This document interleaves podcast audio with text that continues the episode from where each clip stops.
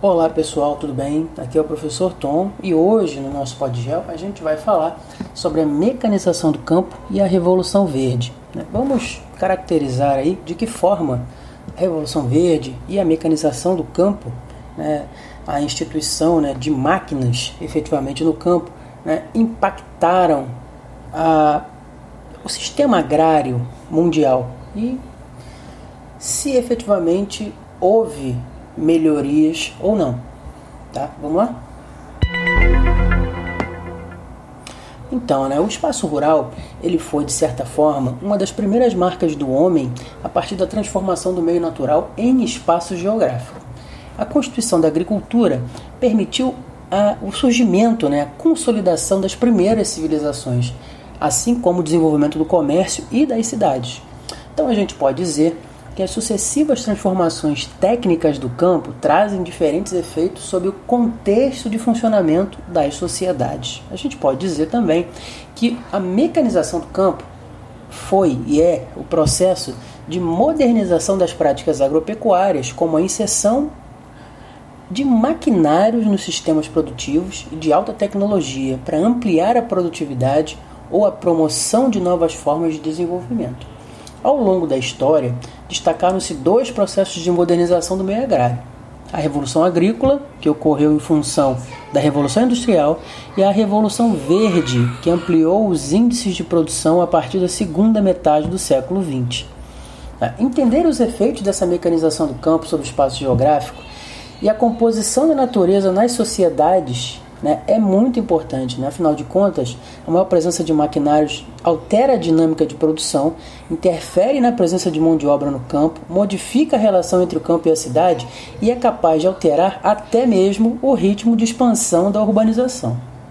Podemos dizer que antes de acontecer o processo de industrialização em um território, o campo exerce um papel influente e muitíssimo importante sobre as cidades. Mas com a modernização das atividades produtivas industriais, essa relação ela se inverte, uma vez que o meio agrário depende do meio urbano para o fornecimento de equipamentos, máquinas, insumos, mão de obra qualificada, conhecimentos científicos e demanda de produtividade. É, ou seja, demanda de produtividade. Se não tiver a cidade para consumir o que o campo produz, o campo né, vai ter problemas. Então, além disso, a modernização do meio rural contribui para o aumento do desemprego estrutural. Eu já falei isso em algum episódio passado, mas o desemprego estrutural acontece quando as vagas de trabalho elas são extintas e a mecanização do campo ela acaba revolucionando aí a estrutura de trabalho no campo. Tá? Então, é, isso desencadeia a substituição gradual dos trabalhadores do campo pelos grandes maquinários. Né? Esse processo, juntamente com a acentuada concentração de terras existentes, principalmente na maioria dos países subdesenvolvidos e emergentes, intensifica o êxodo rural. E o que é o êxodo rural? É a migração em massa da população rural para as cidades. Isso contribui para o crescimento das grandes cidades por meio da expansão das periferias das metrópoles. Um outro impacto da modernização do meio agrário que vem gerando bastante críticas é a expansão das atividades agropecuárias, né, agricultura e pecuária juntas, o que resulta de uma em uma pressão muito grande sobre as áreas naturais e o consequente desmatamento. Mesmo que a destruição dessas áreas naturais não seja gerada apenas pelas grandes propriedades altamente mecanizadas. É, também é importante que a gente observe que a maior competitividade pelo uso da terra nas áreas agrícolas intensifica a migração de pequenos e médios produtores para as zonas de expansão do meio rural. Por outro lado, existem pontos positivos na mecanização do campo, com destaque para o aumento da produtividade. É inegável que isso é um ponto positivo. Né? Você aumenta a produtividade. Né? Você tem um, uma quantidade maior de produção num espaço que seria o mesmo né, se não fossem empregadas é, máquinas e técnicas.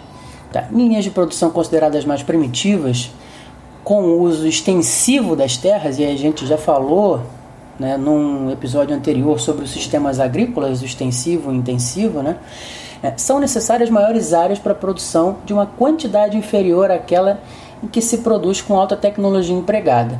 Né? Esse foi um dos méritos da Revolução Verde, que, se não acabou com a fome no mundo, serviu para expandir e garantir a produção de alimentos em vários territórios. Além disso, com a produção mecanizada, os países conseguem melhorar a sua balança comercial, tanto pelo crescimento das exportações quanto pela menor necessidade de importar determinadas matérias-primas. Agora falando um pouquinho né, sobre especificamente sobre a Revolução Verde, que veio aí na esteira dessa mecanização do campo. Né? E assim, a gente pode definir Revolução Verde como um conjunto de inovações é, tecnológicas na agricultura para a obtenção de maior produtividade através do desenvolvimento de pesquisas em sementes, fertilização do solo, utilização de agrotóxicos ou também chamados de produtos fitossanitários ou ainda defensivos agrícolas e a mecanização do campo que visa o aumento de produtividade. Tá? Esse processo ele ocorreu ah, através do desenvolvimento de sementes adequadas para tipos específicos de solos e climas, adaptação do solo para o plantio e desenvolvimento de máquinas. Então, essa expressão Revolução Verde ela foi criada em 1966, em uma conferência em Washington, por William Gong, que disse a um pequeno grupo de pessoas interessadas no desenvolvimento dos países com déficit de alimentos o seguinte: é a Revolução Verde, feita à base de tecnologia e não do sofrimento do povo. Isso segundo William Gong. A implantação de novas técnicas agrícolas iniciou-se no fim da década de 40, mas os resultados realmente expressivos só foram obtidos durante as décadas de 60 e 70 é, onde países em desenvolvimento aumentaram significativamente a sua produção agrícola. Então a gente pode perceber que também é, essa revolução verde ela também não foi feita do dia para a noite. Né? Esse programa ele foi financiado pelo grupo Rockefeller, sediado em Nova York, que utilizando um discurso ideológico de aumentar a produção de alimentos para acabar com a fome no mundo, acabou né, conseguindo expandir o seu mercado consumidor, fortalecendo a sua corporação né, com vendas de pacotes de insumos agrícolas, né, principalmente para países em desenvolvimento como Índia, México, Brasil, Filipinas, né, vários países em desenvolvimento. O Grupo Rockefeller ele patrocinou projetos em determinados países criteriosamente selecionados. As nossas escolhidas de primeira foram México, Filipinas e Estados Unidos. E aí o Brasil também entrou, mas né, em menores proporções. Essas sementes modificadas é, eram desenvolvidas nos laboratórios né, que possuem alta resistência a diferentes tipos de pragas e doenças e o seu plantio, aliado à utilização de agrotóxicos ou defensivos agrícolas ou produtos fitossanitários, né, fertilizantes, implementos agrícolas e máquinas, aumenta significativamente a produção agrícola.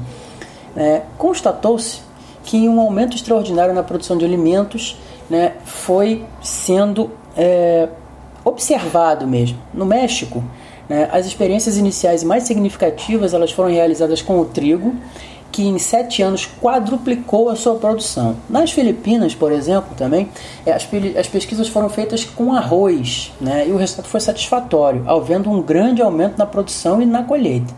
Porém, e aí é, é, acho que é bem tranquilo da gente perceber, a fome no mundo não acabou, não reduziu né? pois a produção dos alimentos nos países em desenvolvimento ela é destinada muito, em grande quantidade, para os países ricos industrializados, ou seja, os países em desenvolvimento eles trabalham né, mecanizados, trabalham é, utilizando as técnicas agrícolas mais avançadas para a produção e exportação da sua produção. Tá? Então, Assim, a gente sabe então que a modernização do campo ela altera a estrutura agrária. Tá? Pequenos produtores que não conseguiram se adaptar às novas técnicas de produção não atingiram produtividade suficiente para competir com as grandes empresas agrícolas e se endividaram com empréstimos bancários solicitados para a mecanização das atividades, né, acabaram é, em grande quantidade, em grande parte, né, indo à falência, inclusive tá? tendo que vender a sua propriedade para outros produtores.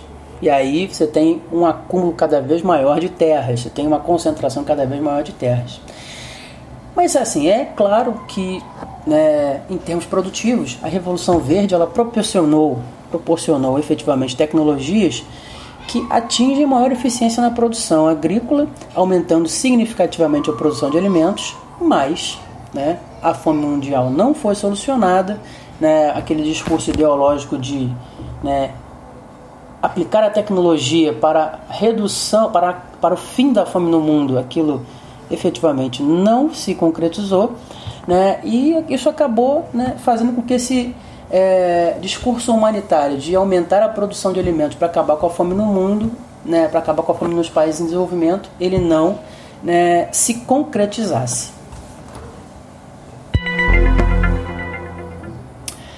Então, pessoal, é, gente é, meio caracterizou aqui a questão da mecanização do campo, falamos um pouco aqui sobre a Revolução Verde, né, e eu espero que tenha sido é, importante, né, tenha, tenha, ajude vocês efetivamente né, a compreender um pouco mais.